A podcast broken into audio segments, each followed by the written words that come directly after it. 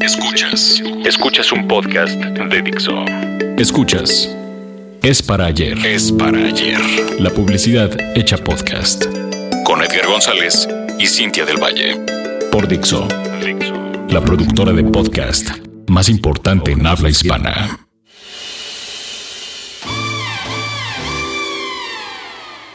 Hola amigos de Es para ayer, me da muchísimo gusto el día de hoy tener una invitada eh, muy especial, muy de lujo. Eh, realmente me da muchísimo gusto que haya accedido a pasar por aquí a saludar y a visitar y a platicar con nosotros. Y tenemos a, Ana Luna, quien es eh, la directora creativa de Leo Burnett, que trajo bajo el hombro el primer Grand Prix para México desde Cannes. Entonces, bueno, pues hay mucho que platicar, hay mucho que decir de, de, de esta pieza en particular, pero más allá de eso, me encantaría platicar contigo de el momento que está viviendo eh, pues la publicidad en México, la construcción de marca eh, que están viviendo, eh, pues también estas causas que las marcas están encontrando para, para apoyar y para ayudar. Entonces, bueno, pues platícanos un poquito, este, qué estás haciendo ahorita y, pues platícanos cómo, cómo, fue la experiencia de, de trabajar en esta pieza.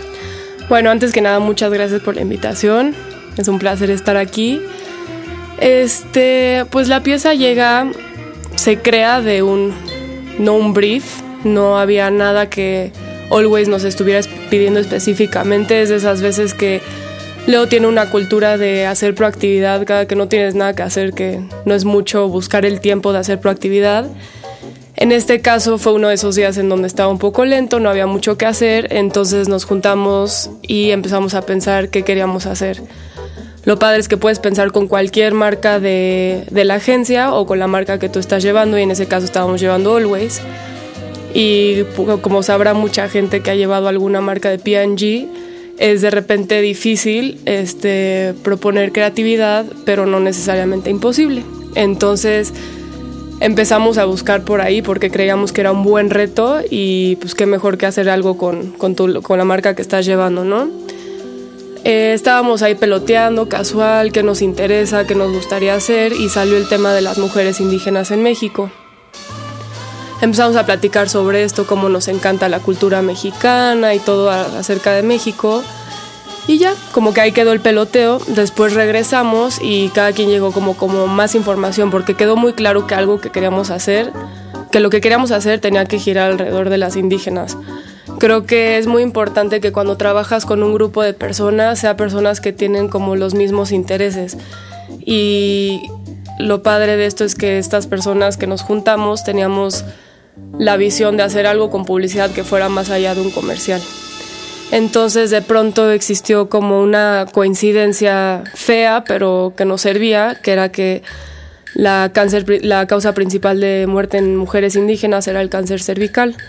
Entonces, la verdad fue un shock como para todos los del equipo. Fue como, híjole, qué feo, pero ¿por qué estará pasando? O sea, ¿a qué se debe? Obviamente, un punto principal de esto es la falta de higiene en, en, ciertas zonas indígenas y entonces empezamos a pensar cómo podríamos hacer algo al respecto. Nos pusimos en contacto con doctores y ellos nos explicaban que no solo en México, sino en todas partes del mundo en donde hayan eh, comunidades que hablan este, algún, algún idioma que no sea como el, el, general del país, existe un gran problema, una gran barrera entre doctores y, y las personas de la comunidad. Entonces empezamos a pensar por ahí. Como tú lo sabrás, Always tiene detrás de la marca eh, esta filosofía que se llama las mujeres ayudando a otras mujeres. Entonces mucho de empoderar a la mujer. Entonces empezamos a pensar cómo las mujeres podrían tomar parte de esto. No solo se trataba de llegar a dictar algo, no sabíamos que crear las palabras iba a ser una solución, pero no queríamos llegar y dictárselas, sino queríamos que se volvieran parte de la dinámica y ellas mismas se volvieran parte del caso.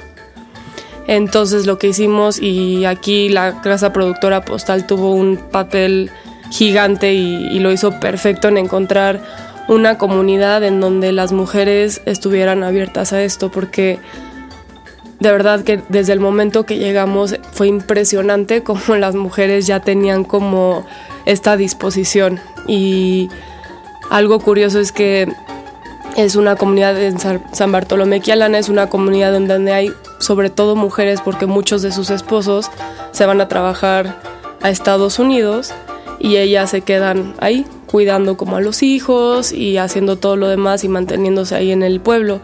Entonces estuvo increíble encontrar este, encontrar este grupo de mujeres que ya estaba como súper junto, unido. Entonces ellas fueron muy participativas en el caso.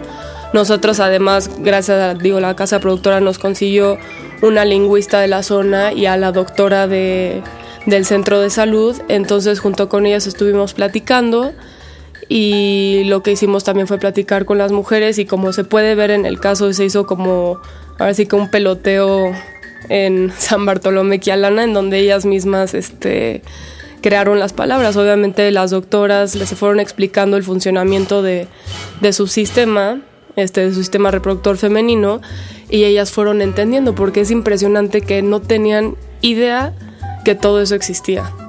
Ellas decían estómago, como pancita. Eso era la palabra para hablar sobre cualquier órgano o dolor o lo que fuera que fuera de la... Del ombligo para abajo. Exacto, exacto. Era muy general y fue muy chistoso porque al principio tú les decías como, no, pues vagina, no sé qué, y, y, como que se sacaban de onda, ¿no? Nunca mal, eso, estaba, eso estuvo increíble, nunca mal, pero pues obviamente la risita incómoda y así y fue como hermoso ver durante el proceso que fueron rompiendo este escepticismo hacia las palabras, hacia conocer su cuerpo. Estaban, verdad es impresionante lo interesadas que estaban y abiertas a, al caso. Pues para, digo, para la gente que nos dedicamos a publicidad, creo eh, que, justamente hay, en, en este momento creo que más que nunca se presta ¿no? el la penetración que tienen los medios digitales, eh, la disponibilidad que tienen incluso ahora, como bien lo, mencionas, las comunidades que antes pensábamos que estaban súper alejadas, ¿no? Y siempre que piensas en una comunidad indígena, te la imaginas en África, te la imaginas, ¿no? Eh, eh, como si estuviera lejos a miles de kilómetros y no, o sea, realmente estamos hablando de comunidades muy cercanas donde hay problemas reales y vimos una tendencia y, hemos visto esta tendencia eh, creciente, eh, tal vez de unos cuatro años a la, a la, fecha, donde incluso, bueno, en este año Always eh, ganó un, un, premio especial que era el Cannes Lion de, cristal. Increíble. Que, que, es justamente una de las marcas que está impulsando más esta equidad de género y, y, todos estos temas que, pues, en, en algún momento la publicidad trataba como de evadir. ¿no? Eh, yo recuerdo en la vieja escuela se nos eh, hablaba mucho que nos no nos metiéramos en política, que no nos metiéramos en cuestiones de salud, que no nos metiéramos en, ese tipo de situaciones, ¿no? O sea, que no nos metiéramos en, problemas. Pero tú cómo ves esto? O sea, eh, ¿realmente crees que el, que el camino que las marcas deben, deben comenzar a tomar y no me refiero solamente a las marcas como en este caso, que sí es una marca que, tiene una relación estrecha con el problema mismo, que es el, órgano reproductor femenino, pero vemos poco a poco cada vez más marcas que están apostando justamente por este tipo de ideas, por este tipo de, situaciones que incluso podríamos decir que hasta exhiben ¿no? Las carencias de, los pueblos, las carencias de, de, los sistemas de salud de los gobiernos que exhiben este tipo de situaciones. ¿Tú cómo lo ves? Yo creo que vivimos en una época en donde las personas ya no son tontas. Creo que nunca lo fueron, pero los trucos, bueno, no quiero decir trucos, porque tampoco es como que la publicidad es este gran manipulador, ¿no? O sea, no somos tontos, pero creo que ahora tú para conectar con una persona, con un posible consumidor, tienes que ser más humano. Y te lo estoy diciendo desde tú como persona, o sea, tú como persona, una persona superficial, es muy difícil que pueda mantener una conversación porque ahí se queda, ¿no? En, su burbuja. Creo que las marcas por eso tienen que ser cada vez más humanas, para conectar y realmente conversar con las personas. Las personas ya no solamente quieren sobre funcionamiento, ya no quieren que, en el caso de las toallas, sí, o sea, claro que les importa que absorban y todo, pero ya quieren algo más. Y creo que por eso existe esta tendencia de darle a las personas algo más. En este caso fue darles esta experiencia y, mostrar cómo Always esto de mujeres ayudando a mujeres podía ser algo muy superficial, podría ser una mujer ayudándole a otra mujer a levantar el lápiz que se le cayó, ¿sabes? O sea, pero en este caso fue hacerlo mucho más grande y mostrar hasta dónde puede ir. y está increíble que también Like a Girl lo pudo hacer este, con la misma marca. Es, es eso que están entregando las marcas, experiencias. Ya no es una comunicación de producto, digamos. Es más sobre experiencias. Y creo que es increíble. Personalmente yo estudié, publicidad con la ilusión de poder hacer algo así alguna vez en mi vida. Yo me propuse, dije, a ver, te gradúas, le entras a las agencias rudas unos añitos, aprendes todo lo que puedas hacer y eventualmente te sales de ahí y empiezas a hacer, a regresarlo, a regresarle algo al mundo, ¿no? Y personalmente es increíble poder, bueno, ya a mi edad y en una agencia grande y con una marca de ese tamaño haberlo podido hacer ya no tienes que salirte, ya no tienes que ser parte de una ONG para regresar algo, ¿sabes? Ya lo puedes hacer desde la misma publicidad y creo que esta tendencia está increíble para todos. eso es justamente algo de lo que aquí platicamos eh, hace un par de podcasts y, hablábamos justamente de que existe un, sentimiento, y, esto lo generalizo porque he platicado con mucha gente del, medio, ¿no? De esta eh, sensación, ¿no? De, a veces hasta de vacío, ¿no? De que estamos dedicándonos de repente a hacer algo que, se olvida rápido. Como vendedores. ¿No? Exactamente. Entonces, eh, y, lo decíamos aquí, decíamos Qué, qué, padre, qué, qué, bien que las marcas finalmente eh, están escuchando a la gente y están dando la oportunidad que la publicidad eh, consiga generar un impacto muchísimo más profundo, ¿no? En la mentalidad del, del, escucha. Ya no, ya no hablemos del consumidor. Claro. ¿No? Realmente hay mucha gente que, que tal vez jamás vaya a comprar Always. Yo soy un hombre. yo, no, yo no voy a comprar Always. Sin embargo, yo estoy seguro que si yo tengo que ir y, comprar un producto, voy a ir por ese, solamente por el simple hecho del, sentimiento, de la emoción que me despierta, pensar en todo lo que está ayudando esa marca, ¿no? Y, ahora estos, eh, esta generación de creativos publicitarios tiene esta oportunidad de oro, como nunca la han tenido, de generar algo trascendente desde su cubículo, ¿no? A veces sientes este vacío en tu cubículo y dices, ¿a qué más, qué más puedo aspirar? Bueno, puedes aspirar a esto, puedes aspirar a generar una, una idea que trascienda más allá de los anaqueles y se clave en la mente de la gente que tiene la oportunidad de ver estas piezas y entender que las marcas también pueden jugar un papel importantísimo en el impulso de este tipo de, ideas que, ayudan, que salvan vidas, ¿no? Incluso, De hecho, Emilio Solís, mi jefe, que lo conoces, habla mucho de este salario emocional y es totalmente cierto. Tú al final del día de un día de publicidad normalmente es como de, pues bueno, ok, eh, gané con el cliente, gané con el tiempo, o sea, gané, pero realmente no te quedas como con un sentimiento que, te satisfaga. Y este tipo de casos y este tipo de acciones son las que realmente te llenan y te dan para estar tal vez otro año en publicidad sin frustraciones y, sabiendo que esto puede pasar. Eh, de verdad que yo siento mucho orgullo de pertenecer a una agencia que tiene una, una filosofía de humankind. Eh, no sé si lo sepan, pero Leo Burnett, justo todas las ideas que existen es ads, perdón, acts, not ads, que es este, hacer acciones más no comerciales.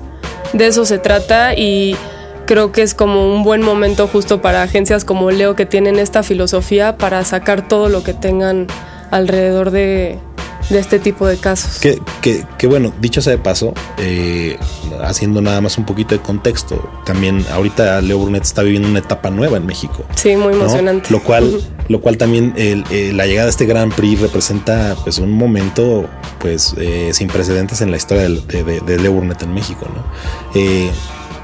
una agencia que tiene pues una filosofía milenaria ¿no? dentro del ambiente publicitario mundial, eh, con una de las mentes más brillantes de la publicidad en su momento, ¿no? con una filosofía hermosa. Eh, y, que, que vaya, que este tipo de, piezas vienen en un momento, pues, también, digamos, Ideal. ¿no? Ideal y hasta difícil, ¿no? También de repente, ¿no? Pero eh, dime, ¿qué, ¿qué puedes decir tú justamente en, en este momento, que es un momento como de eh, de quiebre, pero también de reconstrucción de Leo Burnett? Yo, yo tengo mucha fe en la agencia. La primera agencia en la que trabajé un verano antes de la carrera fue Leo Burnett. y en ese momento ni siquiera entré a la carrera conociendo más agencias. Fue yo, algún día quiero trabajar ahí. Y hoy yo entro a la agencia, ya estamos en Santa Fe, entro a la agencia y, se siente bien.